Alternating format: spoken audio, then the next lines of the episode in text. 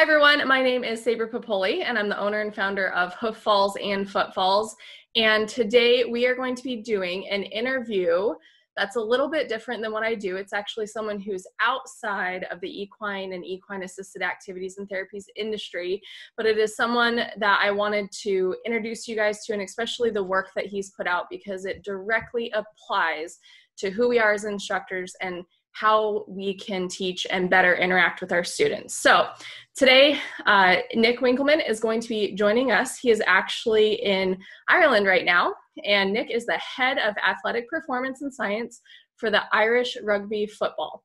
And he has recently put out the book, The Language of Coaching. If you guys have followed my page or any of my emails for a time, you know that I highly recommend this book.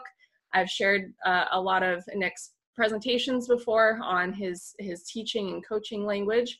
So without further ado, Nick, welcome. Thank you so much for coming in and joining in on this interview. Oh, Saber, you know it's an honor, and, and your support has been has been amazing, so thank you. Absolutely. So um you know, I've known of you for a while. I got the the honor of teaching alongside your your wonderful wife for a few years. Um she's a fellow instructor in, in therapeutic riding and a wonderful teacher, wonderful instructor, mentor. So can you share a little bit about the work that you've done and kind of how it led to this book that you had published and now available to people, and that came out yeah. just a few months ago? Yeah, yeah, Saber. So I mean, yeah, I, as you say there, my, my wife has been, you know, she's She's the unsung hero in the book, both in the in the decade leading up to its writing and most certainly the last four years. And, and so as I told her, really her name should be alongside it, but it's uh, we, we can see that it's dedicated to her, and rightly so. Uh, and so as you know, Sabra, because Brittany uh, has worked in equine therapy and with PATH, for me, I've been very fortunate literally to have a front row seat. I think it'd be fun to let everyone know, you probably have, that where I used to work, uh, Exos, mm-hmm. uh, formerly Athletes Performance, you know, and Horses Help, we're, we're literally right next door to each other. So we would pass my daughter Gracie over the fence uh-huh. when, when Brittany was doing lessons and vice versa. So just for the, the listeners, that's how closely integrated we were. But in terms of my own work, by trade, I'm a strength and conditioning coach. And so, you know, I help humans upgrade their, their physical assets, bigger, faster, stronger, if you'd like. And my, my primary world has been in professional sport. Mm-hmm. So, you know, helping players go into the N F L via the N F L Combine, Major League Baseball, elite military. That's kind of, if you would, that's been my canvas for which these ideas have come through. And like any movement practice, and that's the key thing here, I see myself as a movement mm-hmm. professional, but my specific realm is in strength and conditioning. I look at, at PATH instructors and the like, still movement professionals. There's the movement of the rider on the horse mm-hmm. and the movement of the horse. But still, I think the commonality, the link that we should make from the get-go here is we're talking about movement. And so broadly speaking, I've always had an interest in how we as, as humans, how animals, how we learn to move. And, you know, I, there's, there's many different parts, chapters, so to speak, in my story I could begin, but the one I'll kind of say is this moment where I recontextualized myself as a teacher, my athletes as students, and our subject matter as movement. And if you take that lens, inevitably you identify this whole idea of motor learning, the mm-hmm. science of learning to move. And when you start to dive into the science of learning to move, we can really simplify it down into two core, what I call coaching tools. And these are coaching tools equally for myself as they are for any of the instructors listening in. And really we can define them as verbal and nonverbal coaching tools. Really is that simple. So what do I mean by that?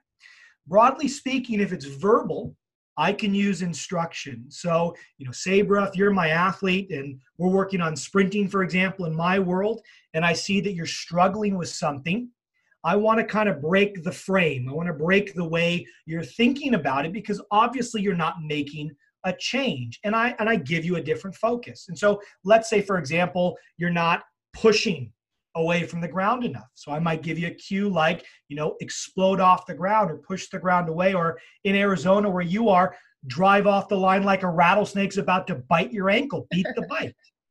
And so in those cases, I'm taking what we call a top-down approach. Mm-hmm. I'm trying to use your mind to focus, and so you get something different from your body. Uh, but equally, we can take a nonverbal approach. And without even giving you a cue, I could actually say, okay, Saber, on the next rep, I'm going to race you.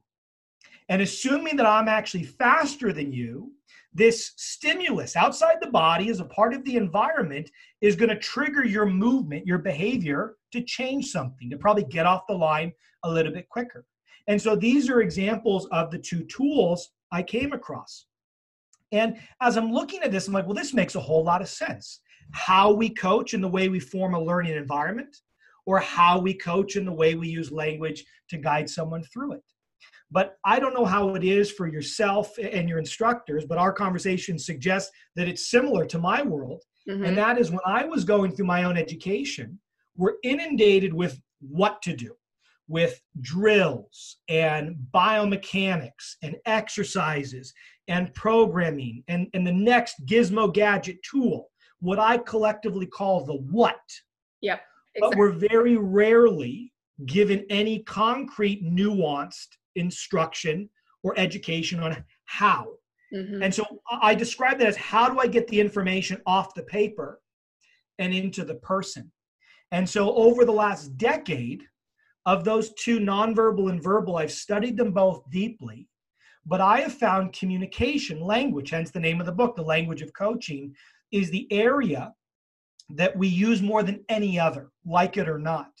And it's the area where we can get the greatest benefit when our language harmonizes with the mind of the person we're teaching, but also we can create the greatest level of barriers and detriment. And, and Saber, I'm, I'm sure it works for you as well. If I give an athlete too much information, we kind of have a phrase in my field, paralysis by analysis, mm-hmm. or overthinking.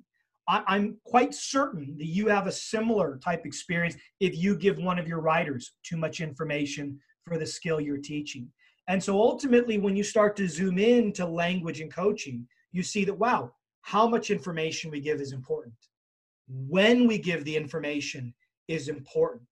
When we don't give the information to create the space for learning and ownership is important. And then finally, the content of what we say, to frame it in a manner that is appropriate, that is relevant, that is interesting mm-hmm. to the recipient. And especially in your case, where you might be dealing with various levels of physical and mental ability, we have to make sure that we are using language that most certainly is appropriate. But this is true for everybody. Mm-hmm. And so this is the journey, and that's some of the, if you would, the texture through the journey that I've been considered with. And, and I've been able to be lucky, and that I've applied that in my own work for over fifteen years now, and helping people be better movers.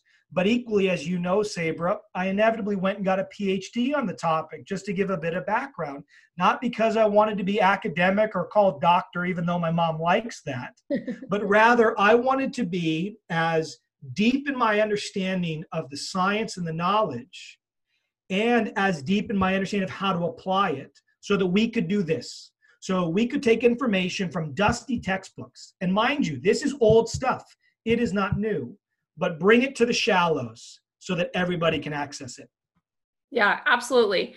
That's, um, you know, I think definitely the, the taking all of the, the what to teach. So I, my industry, just like yours, there's so much out there, so much to teach. There's so many warm-up activities and and the riding skills, and you know, there's hundreds of different task analysis breakdowns of the different skills and different ways that you can set up your arena to ride. But then the common question I get from instructors is, okay, well, great, I have all this information. I have, you know, how to lay out my arena and and the different activities, and even maybe possibly the skill progression to follow.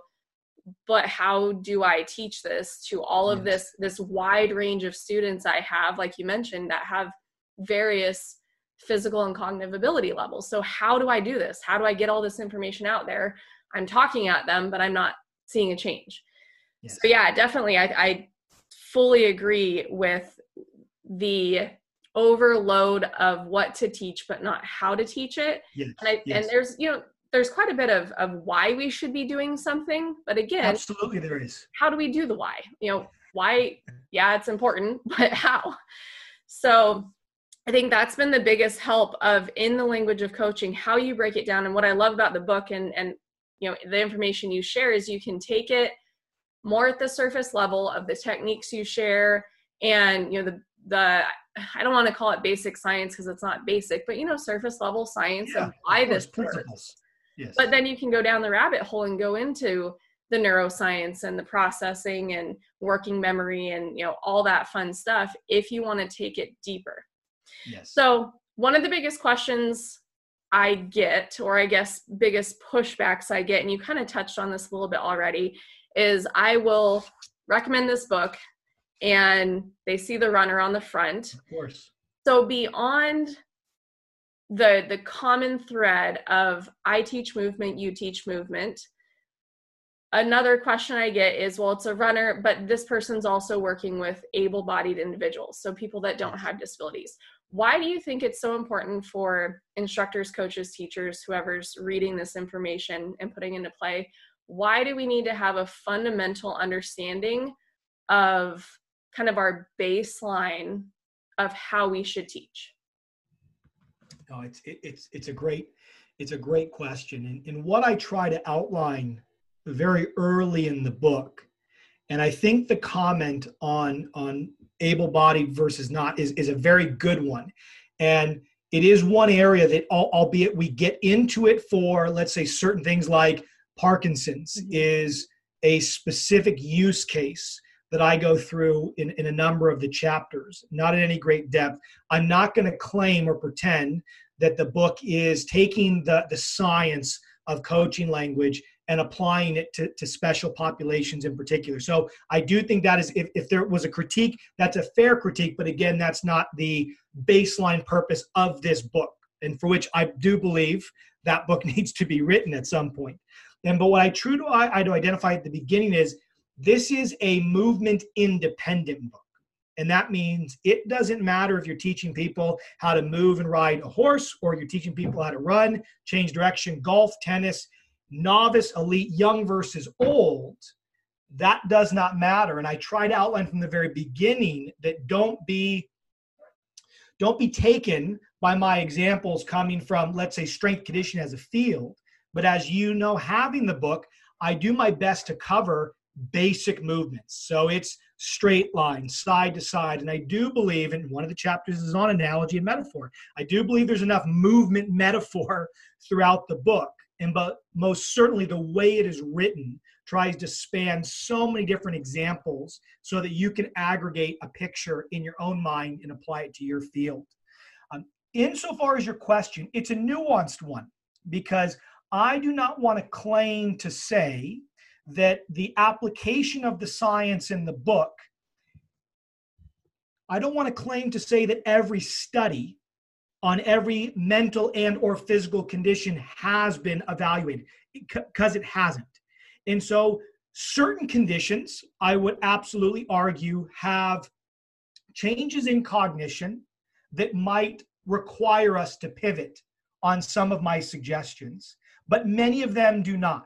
And so from a high level perspective, the, without, we haven't gotten into it yet, but the suggestions that I outline in the book have been validated for Parkinson's, uh, looking at individuals on the spectrum, looking at individuals post-stroke, uh, I believe looking at individuals who have various neuromuscular uh, issues.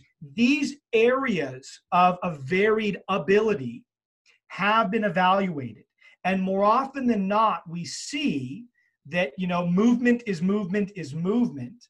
The way language from a coaching perspective harmonizes with its interpretation and application to movement seems to be common amongst a diversity of contexts and individuals.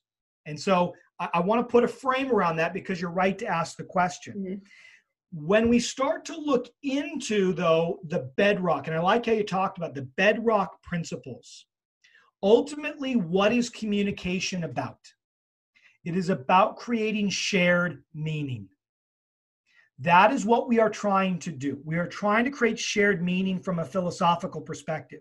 And that means myself as, as Nick or yourself as Sabra, we have an idea. We've watched this rider perform a given skill, and we have an idea on what needs to change to improve that skill.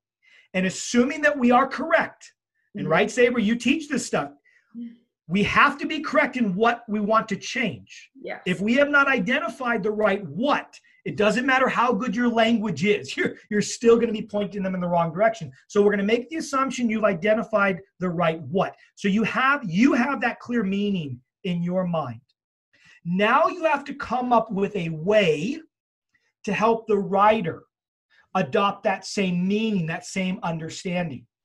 And so let me illustrate an example, and then I'm going to come back to this. Mm-hmm. So my son, Madden, who I, I believe you met before we, we left Phoenix, he was learning how to ride his bike over the last six months. And he gets on his, we, we get the training wheels off, he gets on his bike, and like any kid, he falls, he gets on, he falls, he gets on, but inevitably he learns to ride it. And what, what I continue to argue with people is there's four conditions we need for learning to take place. There needs to be a clear goal. There needs to be a desire to achieve it. There needs to be immediate feedback. And the person must have the, the ability, the baseline ability to do the skill itself. And so all four of those are present with a bike. The goal is to beat his sister. The desire is to beat his sister. Gravity is a rich source of feedback on a bike, and he was physically able to pedal it, okay? So he took those four natural conditions, and he was learning. But then something happened, Sabra. He, every time he started to speed up, he struggled to keep the bike straight, and he was overturning, and he kept falling over. Mm-hmm. If he was going slow, he could control himself. And so what started to happen? The four conditions for learning were there, but his desire started to go down. And even for those listening as an instructor, that's an interesting point I raise. Mm-hmm. When do you step in? And for me, oftentimes we step in when we feel the challenge is such that it's starting to erode their desire to pursue the solution. And so with my son, I saw that was happening, and surely he would have inevitably gotten it, but I took it as a perfect moment to step in. And so I'm talking about shared meaning. So let's give an example now. Mm-hmm. I saw from a meaning perspective, he was not understanding that the handlebars were the source of the error. So I had to take my understanding of that, which I'm calling meaning, and I had to put that in his mind. But I had to do it in a way that was not intrusive, that was not a barrier, that did not cause overthinking. And so we're a musical family. And I asked him, I said, Madden, show me what your handlebars are doing when they're being loud. And this is one principle, Saber, you know, that I talk about all the time in the book, the use of analogy. Mm-hmm. Taking this thing that they're not, you know, he doesn't know the anatomy of a bike. He doesn't know about the mechanics, let alone the bike or his body, but he, he knows what the word loud means. And he loves music. So I said, Madden, show me what the handlebars are doing when they're loud. He, he instantly knew. He made the move all around. And I said, okay, Madden, now show me what the handlebars are doing when they're being quiet. And he held them still. I said, beautiful. Now, had he answered those questions opposite Sabra, I would have abandoned the analogy because right. I knew, because right, and, and this is this is an important point. Those listening, let's not step over that. I, I say that jokingly, but I'm serious. The reason I would have abandoned that analogy is because the meaning behind the analogy, the, the meaning intended, was not going to be the meaning interpreted. And so that's the key. So I would have abandoned it. Luckily, I didn't have to. He, he got where I was going with it. But then I asked him a third question. I said, okay, show me now what the hand, should your handlebars be loud or quiet when you speed up to catch your sister, Gracie? And he, and he said proudly, quiet. I said, exactly. Now, sure, it wasn't perfect, but from that day on, Sabra, no issues. He simply said to himself, quiet. Mm-hmm. And so here we now go back. Now I'm working with my rider. I've identified the, the equivalent thing, the, the equivalent to my son's handlebars. Uh, maybe it's their, their heel position on the mm-hmm. stirrups. Maybe it's the way that they're, they're holding the reins. I don't, maybe it's their body position on the horse mm-hmm. itself, but we've identified it.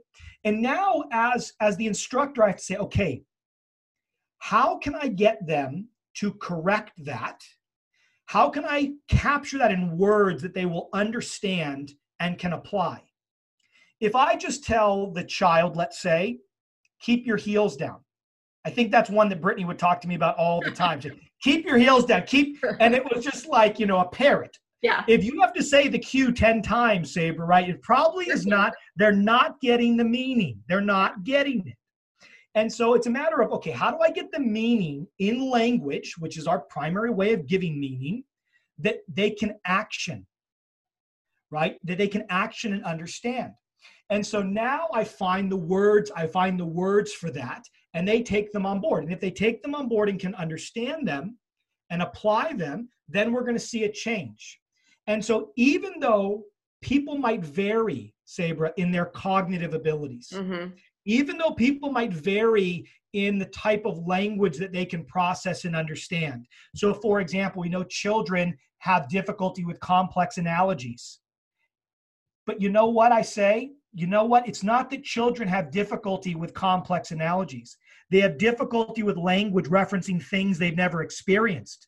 Yeah. Do you see the difference there? Yes. And so this was a long-winded way to get to my point. I, I don't think the book and the, the primary thesis and the recommendations and strategies are going to vary that much, because if you go to the basement of what I'm suggesting, it's identifying shared meaning.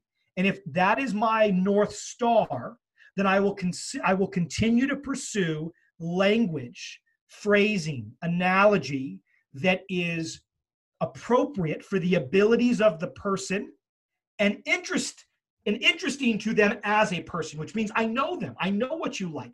If I was talking to you as we are right now, Saber, I'm going to try to come up with more horse-related analogies to convey my topic than I would if I was talking to a sprint coach. By that very nature is the application of what I try to provide a blueprint, not rules, a blueprint for in the book. Absolutely.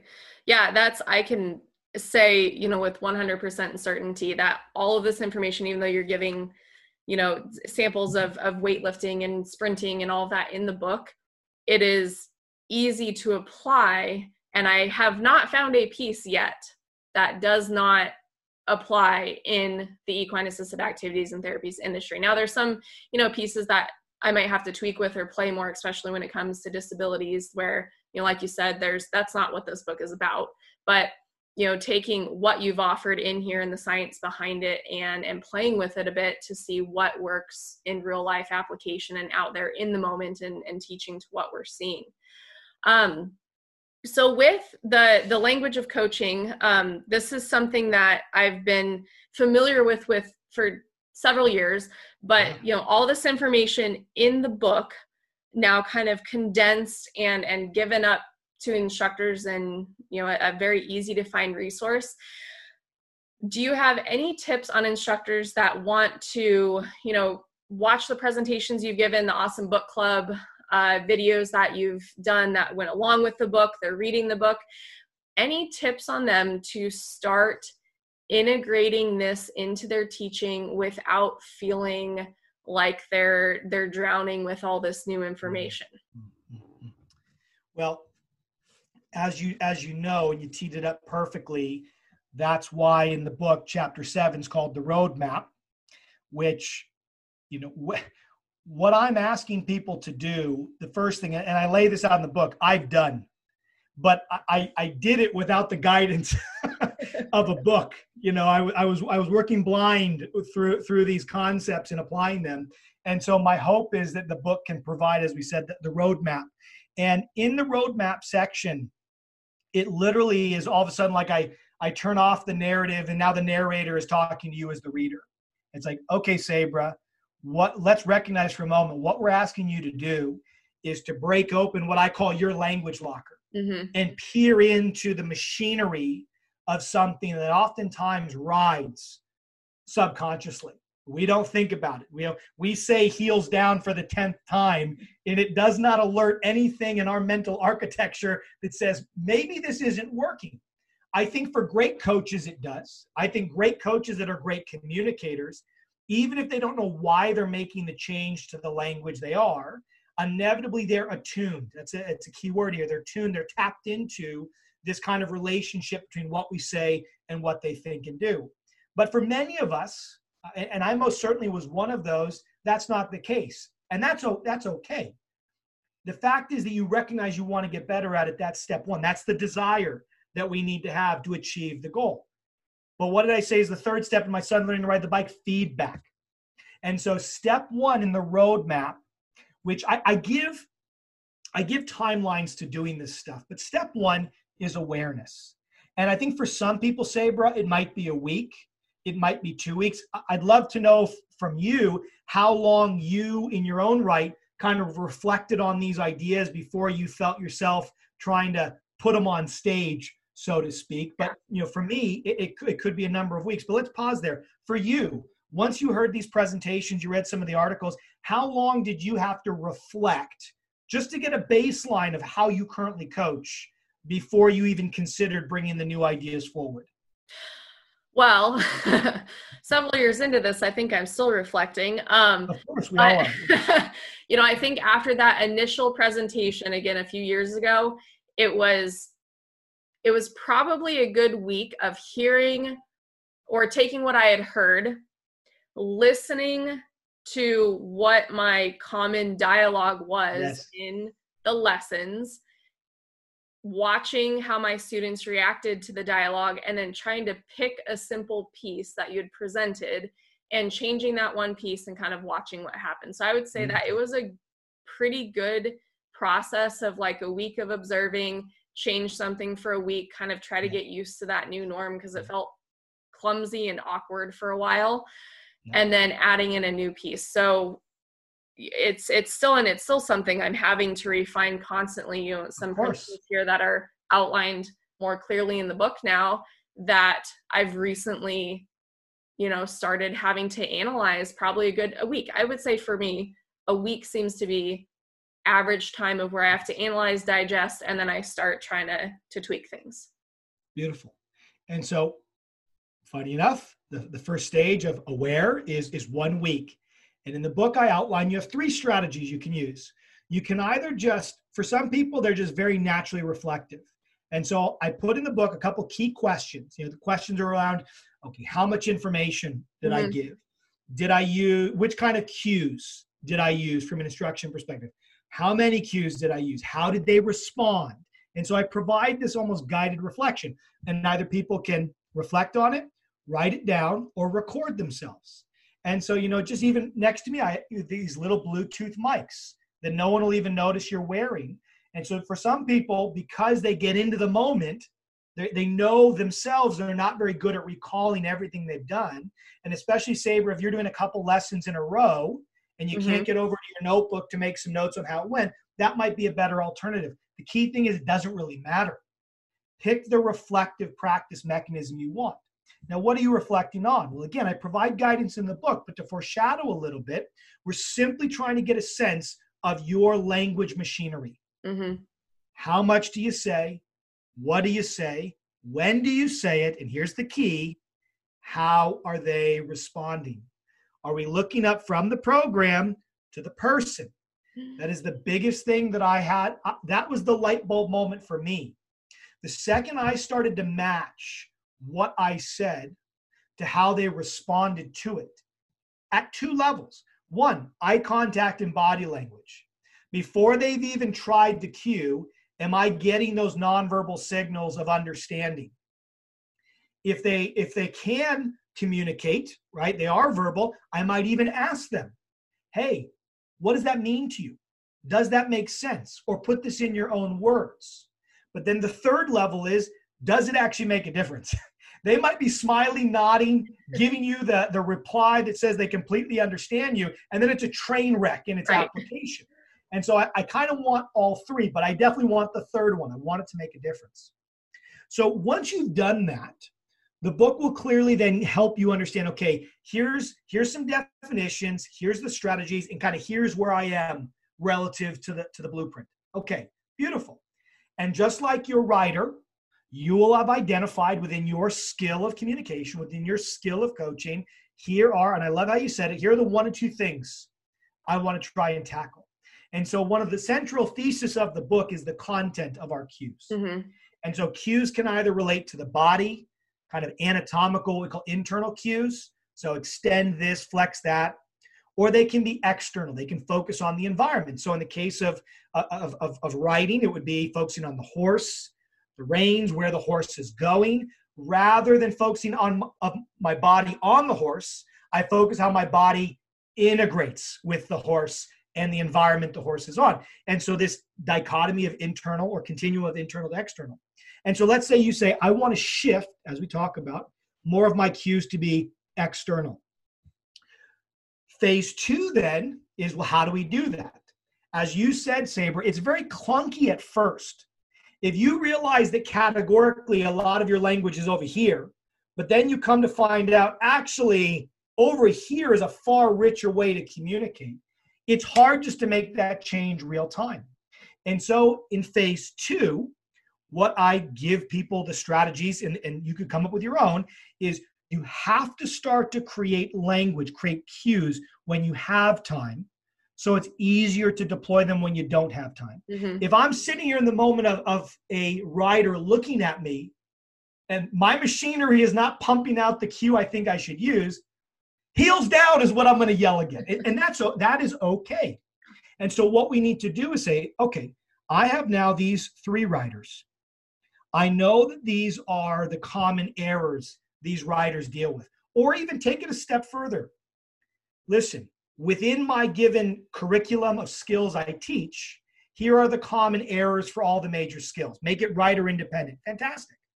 And then from those core skills, I would then go pen to paper. Okay, using the strategies for creating external cues, using the, the strategies for creating analogies, let me try to, in my own time, come up with two or three for each of these core errors, for mm-hmm. each of these core skills. And I even provide a little bit of a document in the book that is an example of how you might do that. And now I can have, as I go out and instruct, I have my program, but now also I have my cues. Mm-hmm. And what it does is it gives you more confidence.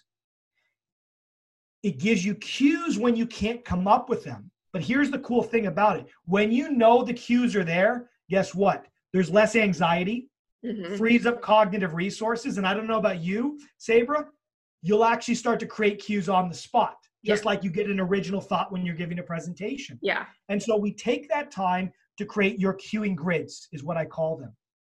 And through that process, naturally, you'll find that in taking the effort to create them when you have the time, you'll start deploying them more and more when you're actually working with a writer. And inevitably, you, these are no longer strategies. This becomes part of your machinery. In mm-hmm. fact, I would argue your, your coaching machinery fundamentally undergoes a change. Yes. It's not like, hey, I'm just using this new tool. No. The tool becomes you. And I know that sounds a little philosophical, but the reason I can say that is I can't turn this skill off anymore, Sabra. Yeah, When agreed. I, okay, like, I'm glad. So we're, this is where this becomes cool. When I watch someone move and I've identified the error, mm-hmm. my brain instantly, it's like a buffet. It's all, it's all right there. There's some external cues, there's some analogies, but that has only come from being brave to be clunky, yeah, to be curious more than anything else, but to then say, okay, I know how I work. I'm going to get stressed out if I try to do this on the spot. So fine, take the strategies outlined in the book and the strategies to implement them outlined in the book and make your cueing grids. And as I'm sure you can tell people, there are twenty-seven example cueing grids in the book. And so the examples of how to do this uh, are there.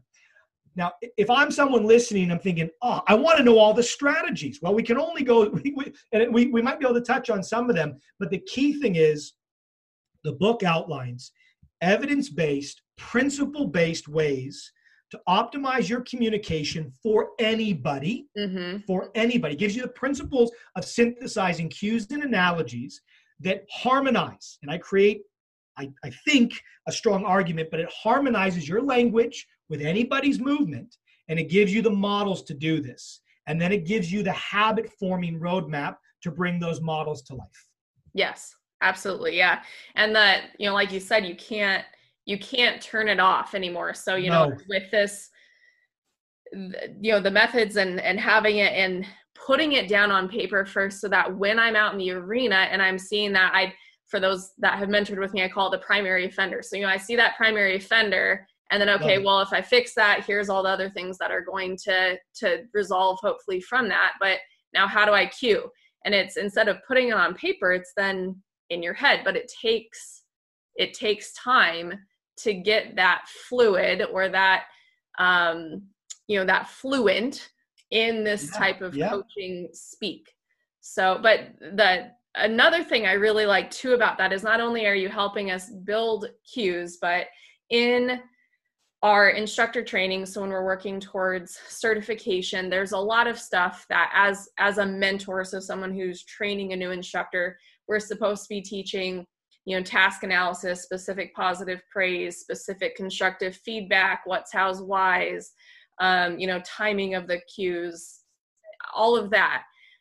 And I think this book does a wonderful job of piecing together all of those technical things that we're supposed to do and that we might already be doing out in the arena, but we just didn't know why we should be doing it or why it's working so well, of like, oh, well, yeah, I use a lot of analogies and I feel kind of silly doing it because that's not the norm of what yes. we see in our industry. Um, but now, okay, well, here's the scientific backing behind why I'm seeing it work. And, and I don't, I'm sure it relates to you guys too in your industry, but a lot of the, the great instructors out there that we look up to and, you know, have a, a really heavy following and are amazing with the progress they make with their students. If you break down how they teach and all the components, you're seeing more the external cues and more an- analogies and finding that, that goal and that desire for that individual, and they adapt and find that primary offender. So, you know, we just, and I don't think had the science in all in one place to break down the teachings of all those greats that we, we relate to. Yeah. And you, you said so many rich things in there, Saber, but the, the key thing is great coaches are pragmatists. They do what works. They do what works. And in, in teaching, and John Wooden, who's a famous, right, U C L A basketball coach, John Wooden has this idea of you have not taught until they have learned. And so for him, the means are only as valuable as their ability to achieve the ends, which is learning. And in both the case of your riders and in the case of my athletes, learning is their ability to own the change. Mm-hmm. That means when they come back for this week's lesson, they are better than when they left the last lesson without you having to remind them how to be better. The second I have to remind them, I'm still in the teacher mode and they have yet to absorb that. And so what the language of coaching is about is trying to identify the means that achieve those desirable ends that actually result in learning that sticks, as we talk about. And where we have to be careful is this idea of ends means reversal, where the second it becomes more around using some fancy teaching model and committing yourself saying, yeah, look at all these things that I'm doing. But if we say, just, just stop, they're not getting better. Mm-hmm. And as simple as, as obvious, Saber, as that is, do you know how often we are offenders of operating in the reverse? We mm-hmm. put the means in front of the ends. And that's where we, we have to, we have to reverse that. We have to go back to being committed. And if we do that, the great teachers are pragmatists. They find their way to the best solutions. And I think if a teacher is inclined to write, and I am one such teacher inclined to write, it is our job to share those pragmatic and just so happens evidence-based methods that will get the best means that still respect and deliver the ends. Yeah, absolutely. And uh, final question here, and kind of goes along with, with uh, you know, what means works well to get that end method. Do you think a lot of coaches or instructors or teachers, do you think they're kind of hesitant to put some of these techniques and practices into play because they feel like their role as an instructor is diminished a little bit because we might be talking less or maybe supporting our student less, and we, we maybe feel like we're not as um, as needed almost. Because I, I, from what I've seen is, you know, when I'm telling someone to talk less and and you just pick a couple cues and and you want your student to do it without you, it's almost like it's there's an offense to the instructor. Well, then I'm no longer needed. Yeah, yeah. I think that I think that's a one. It's a great question. I think it's what I might call a a preliminary conclusion, mm-hmm. meaning many people before they've tried or experienced these methods will, in a preliminary sense, make the conclusion that I'm going to be out of a job. Well, the, the, the reality is you have two people here. We are more in need than ever. The second a, a rider or an athlete experiences a style of coaching that is specifically designed to help them understand, to not make the learning difficult, to make the learning, at least of the information meant to support it, that does not need to be difficult. So for the first time, like, wow, this sounds simple. Mm-hmm. I finally get it. And it is working. What you are now doing is creating a better connection between yourself and the rider. But here's the important piece. You're helping the rider connect to themselves. That is the source of the meaning. The meaning that hides in those words that I'm trying to teach in my book is a meaning that ultimately allows person to understand themselves through the dynamic action of moving and moving on a horse better. And that is ultimately a gift that people will come back for again and again and again.